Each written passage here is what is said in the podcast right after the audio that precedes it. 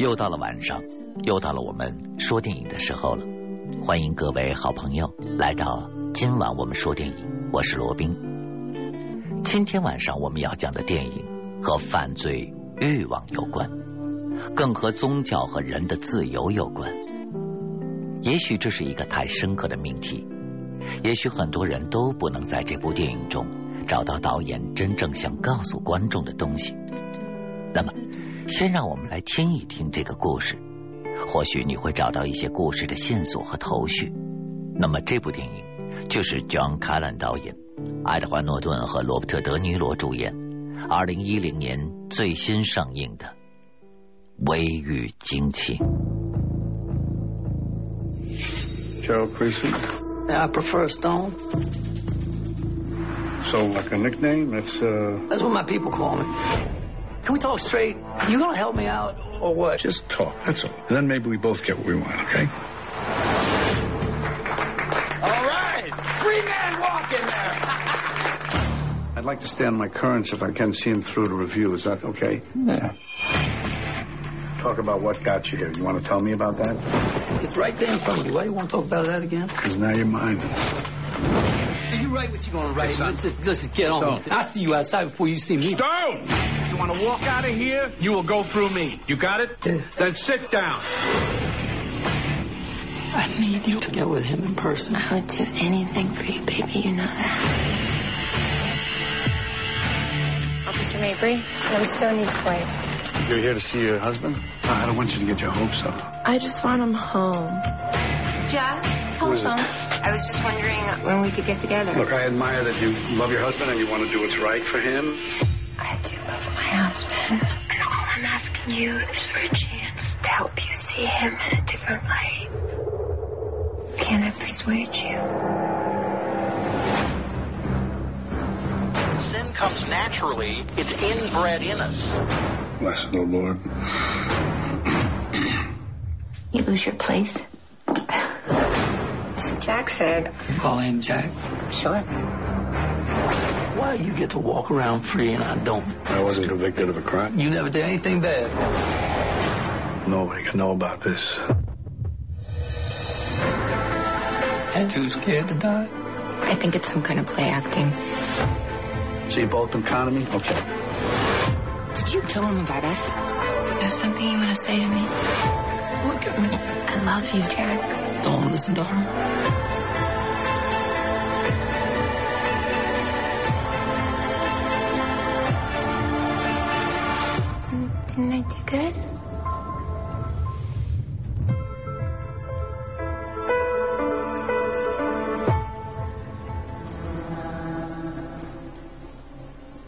事的开始，我们便看到了年轻的 Jack Marby 和妻子 Madeline 之间的争端。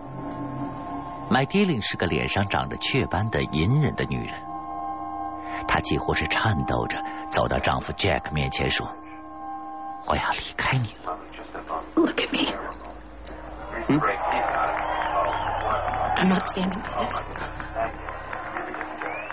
So, huh?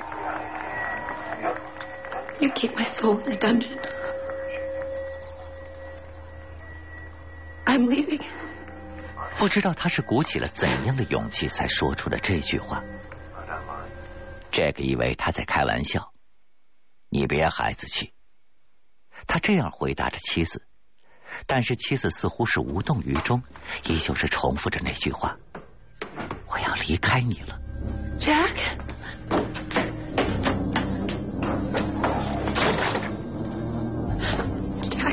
If you leave me, I'll throw it. You think that I won't? Hmm? You think I won't? I won't leave. I won't leave you. ”Jack 这时候一言不发的走到了楼上，抱起了他们两岁大的女儿，打开了窗户，对紧跟着上楼的麦迪琳说：“你要是离开我，我就把她给扔下去。”为了自己的女儿，麦迪琳不得不投降。不，不要这样，我不走。他亲自关上了窗户。而此时，我们发现，从一开始就一直在窗户前挣扎着，像飞出去的一只蜜蜂，被压死了。那只象征着想要获得自由的麦迪琳的蜜蜂，终于没能飞出杰克为他设置的牢笼，他还是没有获得自由。而那只蜜蜂发出的嗡嗡声一直在耳边环绕着，奠定了整部电影压抑的基调。接着出场的便是老年的 Jack。作为一名在政府部门公职的驾驶官，他已经太老了，还有几周就要退休了。这时他面对的是梳着一头桀骜辫子的顽石 George Collis。顽石是一个已经蹲了八年大牢的纵火犯，他想要争取假释出狱。但是他嚣张的姿态和桀骜不驯的性格让杰克很不耐烦。他基本已经否定了顽石被假释出狱的可能。像这个这样年纪偏大又马上要退休的人，一定会相信稳妥的处理退休前的事情是明智之举。他更喜欢看起来老实巴交并且态度诚恳的罪犯，而不是花言巧语的顽石。碰了壁的顽石并不灰心，他还有高招，那就是他美艳动人的妻子罗塞塔。色诱的故事屡见不鲜，色诱的手段也是常用常新。罗塞塔一开始走的是温情路线，装出了一副可怜的温柔母亲的样子，来博取 Jack 的同情。还送了自己孩子做的鸟巢给 Jack。做了那么多年假释官的 Jack 不会不知道 l o s e t t 的目的。他竭力想保持自己正人君子的姿态，保持着法律面前人人平等和公事公办的信条。当 l o s e t t 想约她谈谈自己丈夫事情的时候，她说了：“这是公事，请到我的办公室来。之前请电话预约。”虽然他看上去不被罗塞特的美貌所动，甚至是有些反感，但是我们还是可以看到，他是有一丝紧张的。那是一种平常的紧张，那是好像生怕自己掉进设置好的陷阱的紧张，那是他好像早已经知道自己逃不出罗塞特的魔爪的紧张。毕竟，他的工作是这么无聊。每天只是面对罪犯乏味的陈述，他从心里瞧不起他们，但是表面上还是要做出一副同情和救世主的模样，让他们相信他愿意帮助他们，而他们的罪过是可以得到宽恕的。而他的家庭生活也同样的无聊。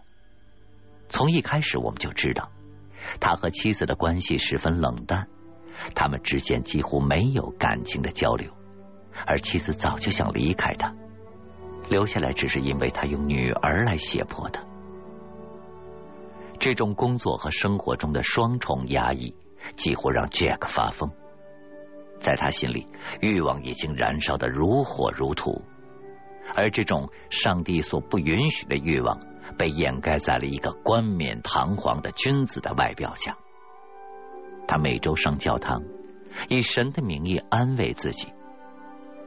这真是一个可怜的人，而聪明的顽石在交谈中渐渐发现了这个心理的弱点和他生活上的不圆满，因此他相信妻子的色诱必定会成功。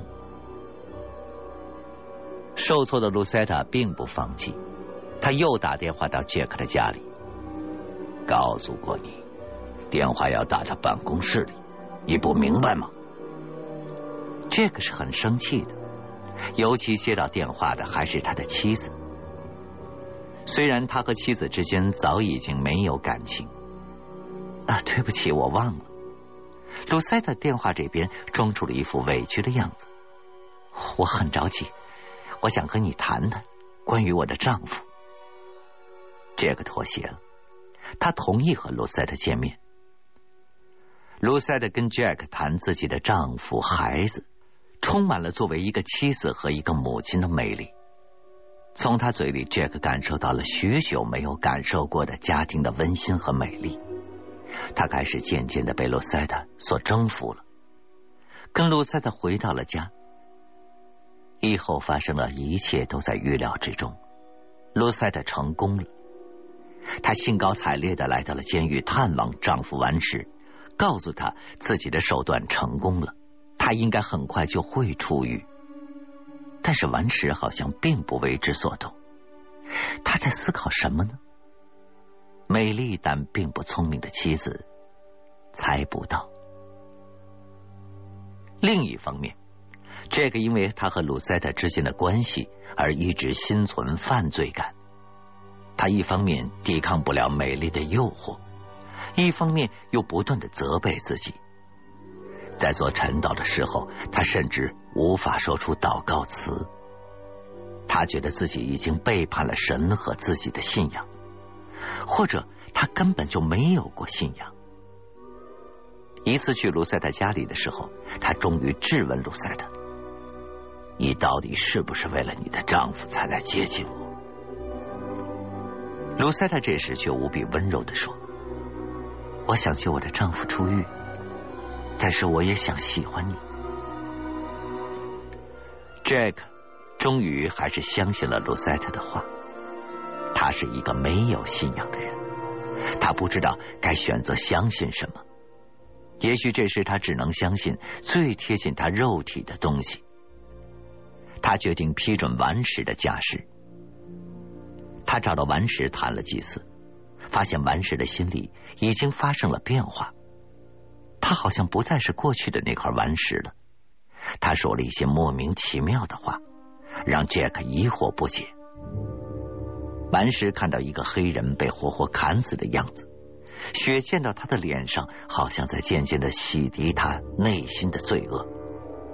而他的发型也在渐渐的改变，从一开始满头的小辫子，到现在一个正常人的短发。他原本希望自己的妻子能够救助自己，而现在他好像已经对结果不那么在乎了。在监狱中发生的事件和自己去欺骗他人的伎俩中，他忏悔自己，并逐渐获得了重生。而与此同时，一个虚伪的灵魂却在逐渐的堕落。而 Jack 本来就是一个没有真正信仰的人。那层虚伪的外衣终究会脱落的，露出真实的丑陋。最后，他还是批准了完事的假释，让卢塞特带着他回了家。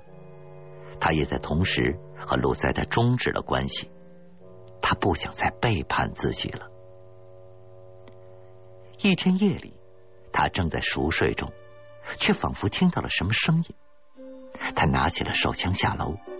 谨慎的推开了一个又一个的房间的门，这时发现一个房间着火了，熊熊大火蔓延的很快，他赶紧上楼叫醒妻子，一起逃出了房子。而鲜红的火舌舔着整座的房子，很快的，他们的家就陷入到了一片火海之中。快去报警！快去找消防栓呐！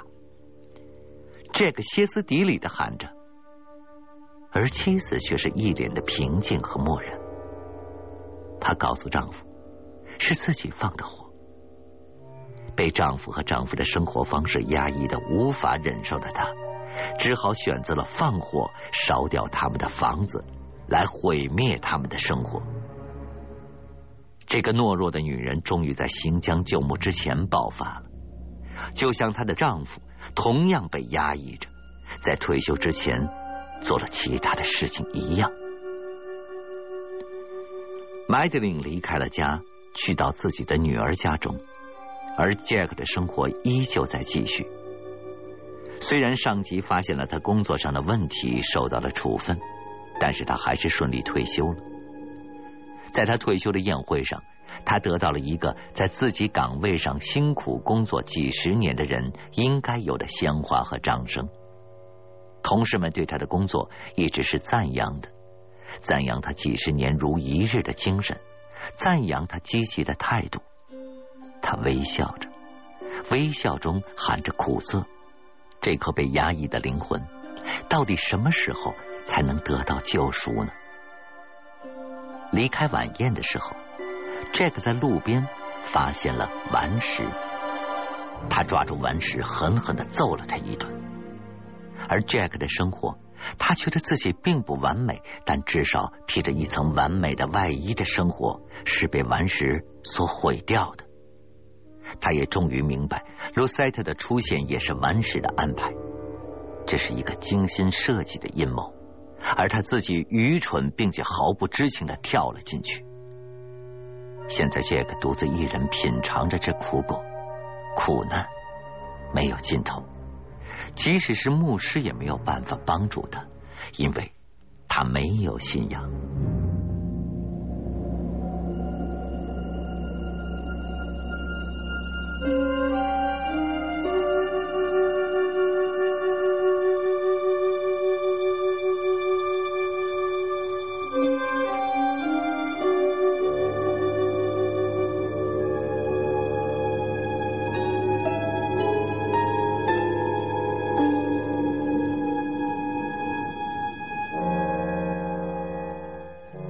故事在略显压抑的调子中结束了。